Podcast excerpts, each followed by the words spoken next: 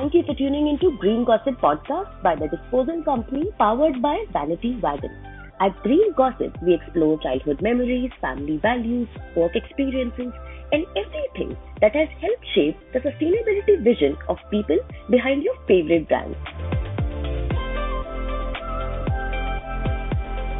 Today, we have with us the co-founders of Wicked Güd, Monish and Soumalya.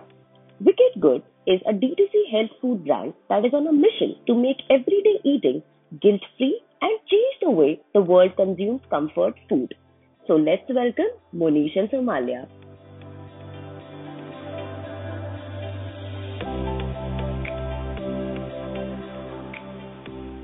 So, hello, Monish and Soumalya. Today we have the co founders of Wicked Güd with us. Thank you guys for joining me today. Thank you. Thank you so much for the opportunity, Bhagishri. Really excited for this conversation. Thank you. Thank you, Bhagishri, and good morning to you. Good morning, guys. Okay, so first of all, tell me how did you both meet? Like, how do you know each other? Wow. I think the catalyst is absent from here. We miss you, Bhuman. Okay, Bhuman is the real catalyst here uh, because uh, I think uh, I met Bhuman through a common friend and uh, multiple other sources. Okay, and then uh, I think Soumalya and Bhuman they connected over LinkedIn. I will let that story be uh, completed and addressed by Soumalya. but yeah, it's because of Bhuman that Soumalya and I met. Okay, previously very very uh, interestingly and coincidentally we belong to uh, two different spheres of the same industry so he comes from a media background and i come from a creative advertising and a strat background so there have been uh, conversations where we have both realized that we have been at the same gathering we have been at the same party we have been at the same congregation but we never knew each other. So yes uh, Soumalya and i we met because of Bhuman. Yeah yeah it is it is quite interesting. And uh, uh, like you know actually Monish and Bhuman met very differently. Like you know it, it was a very different route. Bhuman and I met in a with a very different route. We actually were connected on LinkedIn like for about two years before uh, we actually started uh, talking to each other. And uh, Bhuman had reached out when he was building the core team. And uh, like you know that is that is exactly how we started speaking. And like you know things just materialized very quickly. So that means like although you guys met at let's say like these common events and maybe like just knew each other uh, on internet, but you know not in real life. So so both of you individually tell me like about your childhood. Like where did you guys grow up? Uh, what was you know like was also there like any conversation around sustainability or like climate action uh, while you guys were go- growing? So I uh, like you know I, I grew up in Delhi uh. I was born in Kolkata. Uh, I was uh, my first two years of my life was spent in this small manufacturing and shipping town called Haldia in West Bengal. Thereafter, we moved to Delhi. I was in Delhi for about 12 years. My primary education was all in Delhi. Like, you know, I was in Delhi till a very senior uh, standard. Thereafter, uh, we moved to Baroda in Gujarat. I was there for about three years. I was in Bhubaneswar for about two years in Odisha. Thereafter, we moved to, uh, I moved for education to Pune uh, in Maharashtra, which is where I spent a good five years educating myself. I then uh, moved to, uh, like, you know, the corporate world through, like, you know, in Pune. Thereafter, I lived in Bombay for about eight years and now back to Pune. In terms of sustainability, uh, yes, I think uh, sustainability began at home for me. Like, you know, it was not a very broad conversation. But, uh, like, you know, for me, sustainability was limited to our kitchen, where uh, we were, like, you know, from the very beginning of my time on, on, on this planet, uh, was a very, uh, like, you know, near about zero waste kitchen. Like, you know, my mother ran a very zero waste kitchen where almost everything that used to come home used to get consumed in some form or the other. Uh, like, you know, just to give you a sense like you know lauki like you know you cut the skin skin out of lauki so you have the lauki separately but even like you know we used to fry and we used to have uh, lauki uh, skin fry like you know something of that sort so uh, so we had that kind of uh, conversations at home where nothing used to get wasted. And like you know I would not say nothing nothing at all but yeah. Sustainability now is a much much broader conversation. So of course like you know we have gone above and beyond these minor little tweaks, uh, like you know that that we did when we were growing up, and uh, right now I think uh, uh, like you know we uh, like the kind of community that we live in, we are much more aware. Like you know, almost everybody is, and like you know, the mindfulness has gone up, and I think we are following suit. Yeah, that's that's very practical also a, very practical approach about what sustainability really is. And i see like you know where you're coming from uh, definitely gonna try the lauki skin fry. So thank you for that tip. Uh, Monish what about you? Tell us about your childhood yeah uh, I think uh, my childhood has been drastically different. Okay very very different because I am born and brought up in uh, Kohima Nagaland. Uh, so that was like the first 20 years of my life was spent in a uh, in a state or in a town whose population was less than 50000 so thereby and i think uh, life is very very significantly different in that part of the world. So it took no learning to be sustainable right? We all were very cognizant that you know we had to save everything. We had to because it was a it was a state of limited means right? If there was a landslide we it meant that for the for the next 15 20 days the ration would be a scarcity right? So thereby uh, my father had a very I, have always remembered uh, dad uh, being in his garden okay and it was a self-sustained garden where we had vegetables we had fruits uh, we even had uh, fresh stock. We even had eggs and chicken like you know uh, so thereby uh, sustainability was always like you know whatever happens at home in the kitchen it goes back to the garden okay? And uh, uh, has like a long term purpose uh, attached to it okay? We always believed in saving water because it was a hill town. Uh, we had to be very cognizant about our water usage okay? So you wash your clothes okay? And then whatever the water is saved uh, the, the the the dirty water or like you know the water with the detergent okay? Then you you take that same water and you wash your vehicle with it okay once the vehicle is done then you put the same water onto the plants right?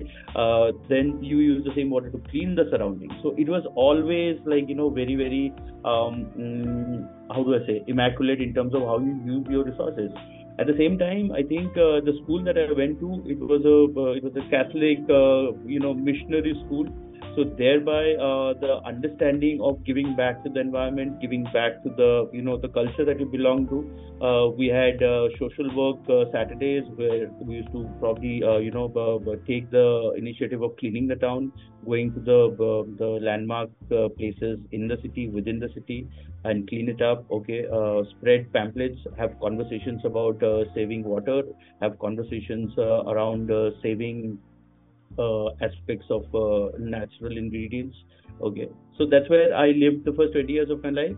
My first advent into civilization, and I'm using the word very, very mindfully here, was Bangalore. Right uh, when I went to uh, for my studies there, and uh, that was like the eye flash moment for me because uh, I saw things for the first time in my life which I had never imagined. Right, uh, you know, uh, shorter distances been traveled with cabs, shorter distances been traveled uh, with auto rickshaws. Okay, we were used to walking, right?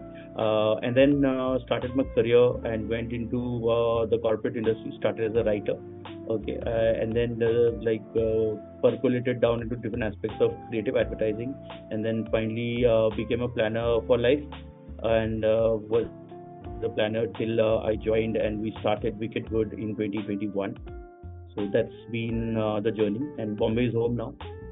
Wow, Monish, you painted this picture of juxtaposing like the two ends of where one on one end we see a state where there are limited means and while you know other uh, place where we're just uh, recklessly actually using our resources uh, this is a very like uh, interesting point of view now. But today like both of you uh, you and Soumalya are building a company together uh, you know with uh, Bhuman. So how are you bringing these different perspectives into your brand now to make it a more sustainable brand? Mm, i think uh, we have we've started uh, very very uh, differently right? So when sustainability is a narrative, I think all of us have firm belief, uh, belief and conviction that we should be sustainable. But the irony and the dichotomy of the topic is that sustainability has limited access, right? If the mass world has to access sustainability from a large scale dissemination perspective, like a brand perspective, you can be sustainable at home okay? Uh, you can achieve certain sustainable goals when you are at home in your regular everyday practices. But as a brand if you have to inculcate sustainable practices it also means a lot of investment in terms of how you build you manufacture uh, you build that perception of your outlook towards the towards the world right? Uh, so yes uh, at this point in time i think uh, the entire initiative of us uh, collaborating with you, the disposal company, uh, in terms of plastic neutrality has been the first significant step in terms of taking sustainable initiatives and being more responsible to the environment that we belong to. Apart from that, uh, we are a completely made in India uh, brand, okay, where we use uh, ingredients and where we have a very uh, cleaner way of approaching the health narrative, right? Uh, and Soumalya, so while Monish highlighted the whole environmental and health perspective of sustainability, like uh, would you like to touch a little bit upon the whole sustainability angle of social or the governance side of things in terms of, uh, let's say, the employee base? Okay, like are those things that uh, you care about, like maybe gender pay parity inside the company as your brand go, grows or you know just um, hiring for disability like what are your thoughts? Or, or, are those things like right now on the priority list? No, of course. I think uh, i think as a as, as a brand uh, like you know there are certain core ethos that we believe in. And the first is of course we do not uh, hire basis gender at all. We hire basis uh, uh, like you know talent and what anybody brings to the table like you know we don't look at gender at all when we are hiring or like you know even when we are doing anything uh, or any uh, uh, like you know uh, any activities that we undertake within our organization if you look at like you know the gender split within the organization even right now i think we would be a 50 50 monish like you know i think pretty much an even split uh, yeah, yeah. I, the marketing and the brand team is all women team, except me. Correct. Brilliant, brilliant. Those are the signs of yeah. a truly new age uh, brand, you know, a t- truly new age Correct. business. So, my another question to you guys is how do you balance the economic side of things uh, while curating a sustainable brand? Because obviously, like, you know, sustainability can be expensive. So, thoughts on that? See, I think, uh, like I said, right, uh, at this point in time, okay, uh, unfortunately, okay, do we have the aim and ambition of becoming uh, sustainable, uh, strongly sustainable with every passing day? At this point in time, uh, unfortunately, our hands are tied. Okay, because as a startup, lean, mean startup, we, who's yet to finish like a couple of years in existence in the market, sustainability is a is a space, is a world where we don't have access to. Not because we don't want to enter, but because sustainability would not permit us to enter that periphery. Because it is quite uh, economically, uh, um, unfortunately, unbearable for us at this point in time. So, apart from the plastic neutrality conversation that we are having, okay, where we uh, kind of uh, try to uh, unburden the planet, okay, with the kind of PE, PET poly that we generate okay and the ingredient narrative uh, i don't think there are any other initiatives that we have been part of but said so uh, what are our hopes and ambitions yes we do have plans that you know after a stipulated time of existence uh, we will look into uh, sustainable activities uh, whether it's uh, the brand product level or being at a conversational and education level right uh, okay. Adding to that, like you know, I think it also because we are so early in the journey still. Uh, what happens is a lot of uh, like you know, uh, sustainability sometimes does become expensive, not just for the brand but also for the customer. So it takes some time for the customer to also start, uh, you know, understanding and paying for sustainability. And uh, we also want to get to that stage as quickly as possible. I think we have started with you with that objective in mind but we do not want to definitely stop there yeah that's that's that's very nice to know and what are your final thoughts you know and maybe like a message to your customer be wicked and uh, eat uh, sustainable okay do not compromise on taste do not compromise on indulgence but be a good citizen be a good uh, individual and take care of the planet and the earth that you live? Well, I would resonate to exactly what, uh, like you know, what uh, what Moni said. In fact, I think uh, the way wicked as a word is perceived uh, in the current generation itself has changed completely, right? I think for a per- like you know a person who uh, like you know stands for sustainability today and becomes the torchbearer of sustainability for the future uh, generations to come, the current and the future, is also a person who is very wicked. Like you know, he's wickedly sustainable.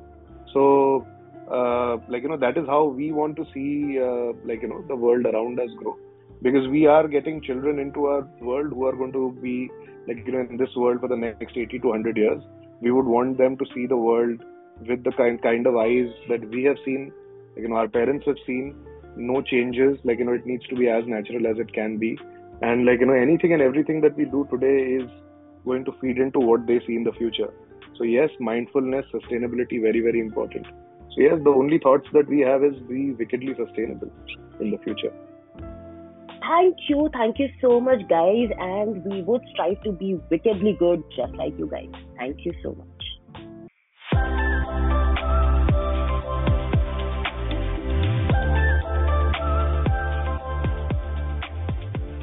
Well, folks, that's a wrap for today's episode. We hope that you too are motivated to become a sustainability champion. So do your bit. Share the link to this episode with your friends and family. Help us spread the word. Every weekend, we'll be bringing to you the human side of sustainability with a new story. So be sure to follow The Disposal Company on Instagram, Facebook, Twitter, LinkedIn, and YouTube. Once again, thanks for listening. Let's heal the planet together.